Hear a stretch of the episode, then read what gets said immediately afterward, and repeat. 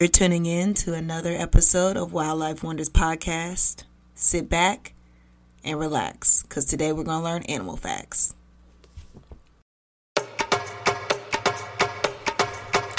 Hello, everyone, and welcome back to another episode of the Wildlife Wonders Podcast. Woo! I'm your host, the one, the only, Seriana. Back at it again with another episode on another week y'all i know it has been a while life has been lifing okay um therefore we're gonna come out with two episodes this friday yes i said two but a couple announcements before we get into it um the plan or the schedule will continue as usual every other friday uh there will be a new episode. So one comes out this Friday, so then there will be a break, and then there'll be another one the following Friday. So two weeks.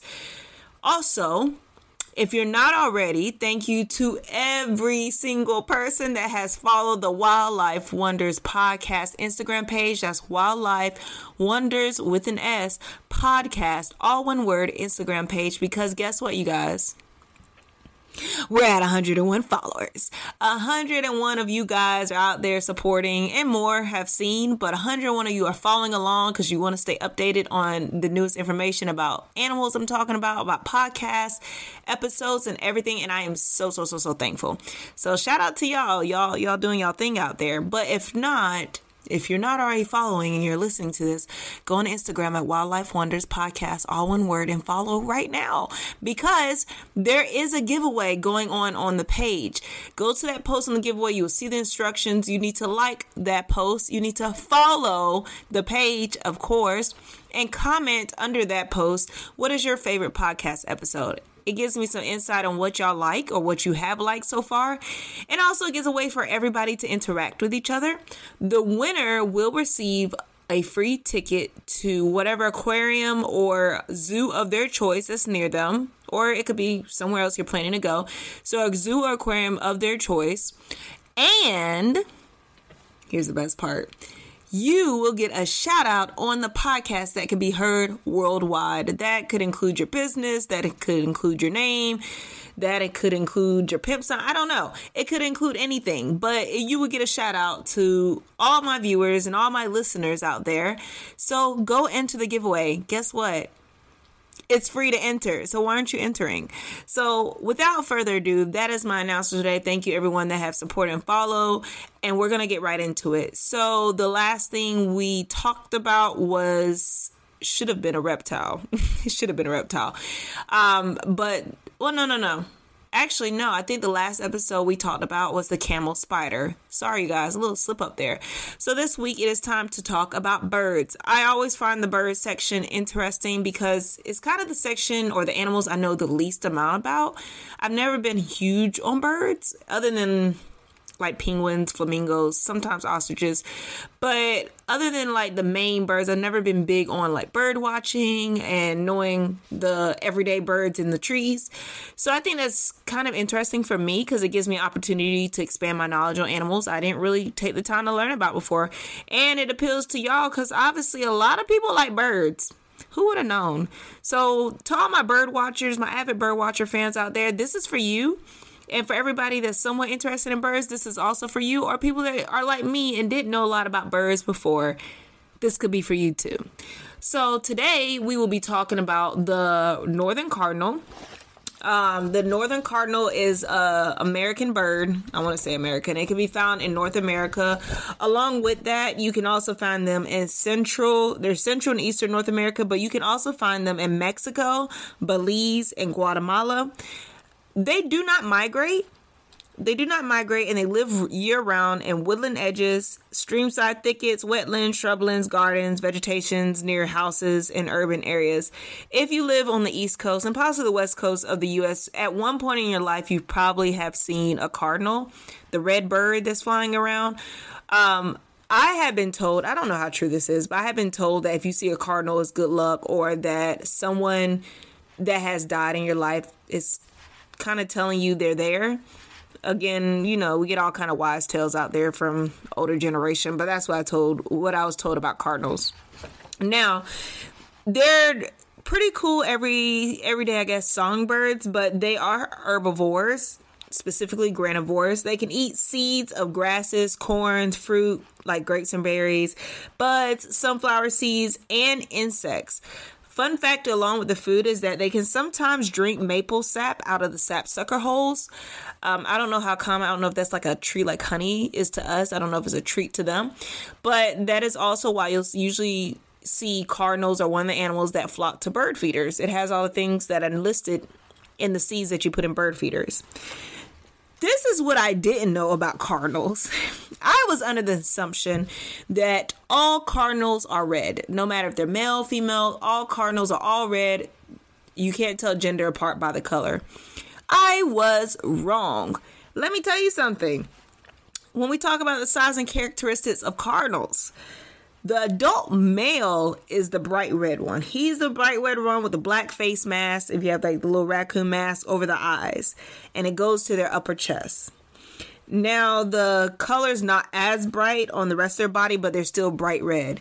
The females are not bright red, you guys. Like I, I am so shocked. Like all my life, I was like, oh, they're all red. Cardinals are just red. The females are actually more fawn colored. Um, they're more grayish brownish, and sometimes they have red or they have a more red on the wings, the crest, and some of the tail feathers. But they are not completely red. If you see a completely red bird that has a black mask, it is a male cardinal. Now, both of them have the crest at the top of their head, and both of them have um, brightly colored beaks. So that's doesn't matter the gender; they both have that and they both have um, cone shaped and very strong beaks. Most birds have extremely strong beaks because a lot of them don't have teeth, so they use their beaks to break open seeds and nuts and berries and stuff. Um, the young birds, both males and females, look closer to the female um, until the fall, and then they molt where they lose their feathers, and then they grow adult feathers. And then I guess if they're males, then they turn bright red.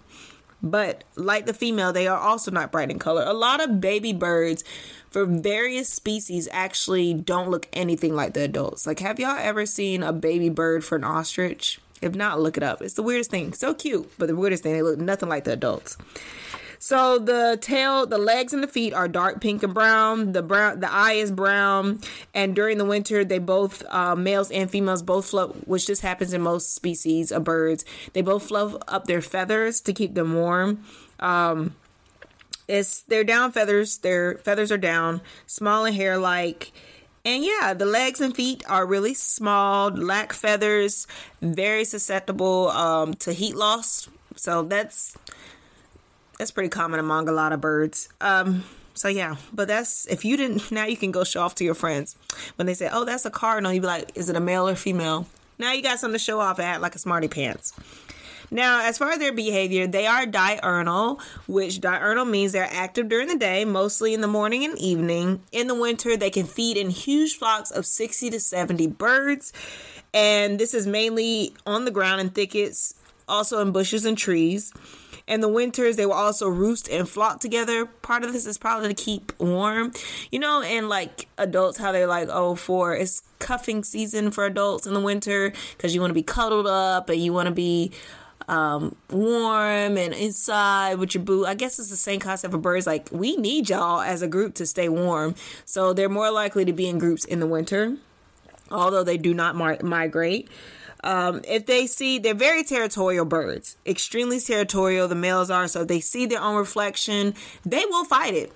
Don't matter if it's not another bird, it looks like another bird to them, it's on sight. They will fight their reflection. Is often why you see cardinals fight glass, they fight mirrors and stuff because they do not mess with other male birds that look like them.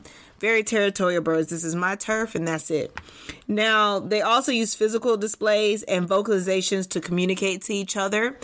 And the, both the male and the female cardinals sing with long whistled phrases, which I have some um, audio of the birds that I will let you listen to in just a second. But they also use chips, which is like a call or alarm, and then other visual displays, including tail flicks, lifting and lowering their crest. Um, they're very, what's the word? They're very vocal birds because they are songbirds, but they're gonna let you know what's up.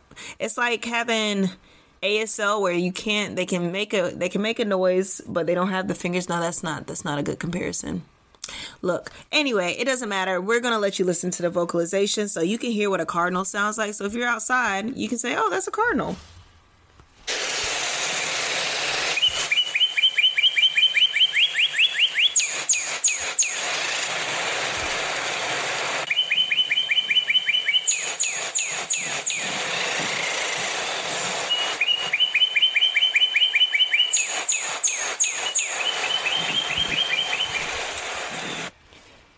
So that, ladies and gentlemen, is a cardinal. When you go outside, that's what it sounds like. Um, although I know a lot of birds sound similar, but hopefully you can detect it now.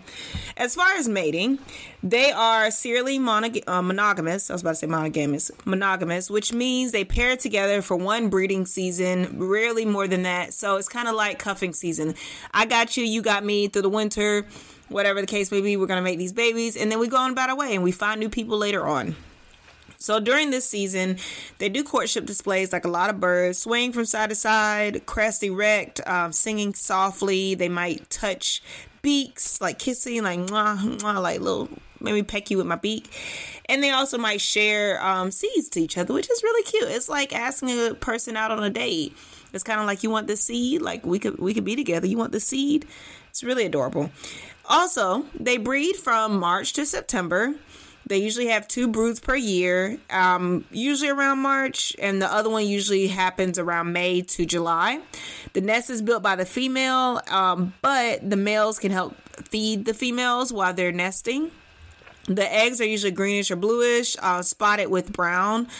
They don't usually have more than five eggs at once, but you know, that uh, that's not a hard fast rule. It just depends and they usually sit there for about 11 to 13 days under the female. Once they crack um, open, they are ready to leave the nest around 7 to 13 days old. So they're fed about a month before, after leaving the nest. I guess they come back, the mom drops some food, the dad also feeds the babies, and then they join their own flock and go on about their own business, and the cycle continues. Now, they do have predators, they are birds. Think about it like this if you're searching for food and this bright red thing flies by you, that's the first thing you're going to notice over that blue or that gray looking bird that's blending in with the background over there. They're very noticeable as males. So that's one of the downfalls of them, I guess, when they're it's hard not to see them because they're so bright. Even with the females, they do have red on them. They're just not completely red. So they're often spotted by predators. Now, the main predators are hawks, squirrels, owls, snakes, blue jays, and dogs and cats. As we know, dogs and cats get outside and kill a lot of birds. As far as squirrels, I feel like a lot of people don't know. Maybe I'll do an episode on squirrels. But I feel like a lot of people don't know that squirrels are carnivorous. Squirrels are not fun y'all. Squirrels can be quite quite aggressive. So yeah, they can eat young birds too. Watch out for those squirrels. Now, beyond the predators, they live about 3 to 5 years in the wild, about 13 to 15 years in captivity. I think it is illegal to have them as a pet. I think the act was put in place in 1983, from what I remember. But you cannot have a cardinal as a pre- as a pet. It is illegal, but it's set in captivity. So I guess if it's used for research or if they're used in a case where they're being rehabilitated, then they could live a lot longer. Or in the past, maybe those numbers are based off the past. But don't go get a cardinal from outside, y'all. Leave them where they are. That is a lifespan, three to five years, although some have been said to live longer. They are at least concerned conservation wise. They reproduce pretty well. They're well known around the East Coast and the West. Um, they're not a bird that you don't uncommonly see, but they do have a threat of habitat loss. The main thing they do stay near suburbs and suburban area. And guess what, y'all? houses are being put up quickly. So when houses are being put up, trees are being knocked down. So areas are being cleared, trees are being knocked down. Being that they eat season fruit, if something happens to their food supply, they cannot survive. They have to go somewhere else. But that being said, because they reproduce pretty well and they're well known birds, is not a huge concern. But just keep that in mind. And we have come to the end, the fun facts.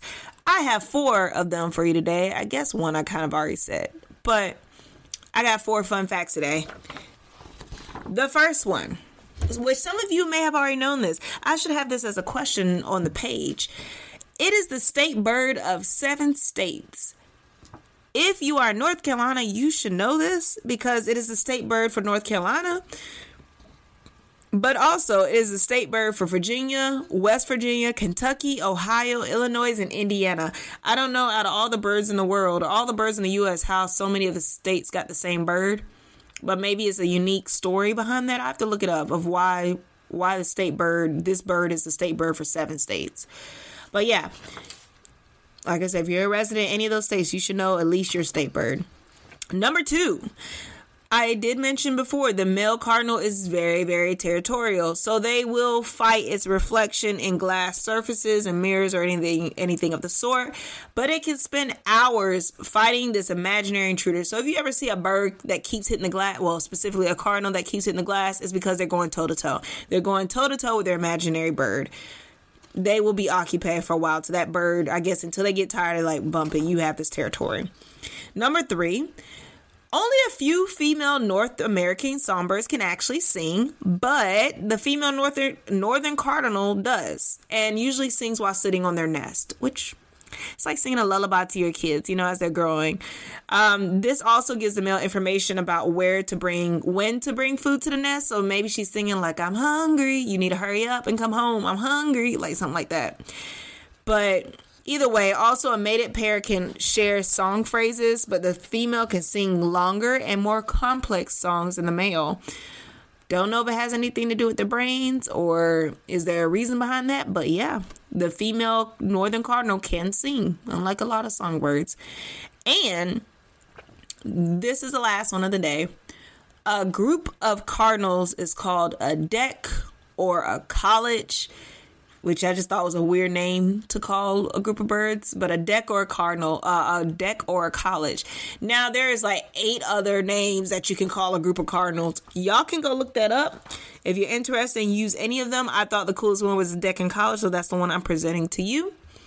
But yeah, either way, that's all the facts I have about the northern cardinal today. For all my bird watchers out there, go get your um binoculars and get outside this spring and summer and go find your cardinal.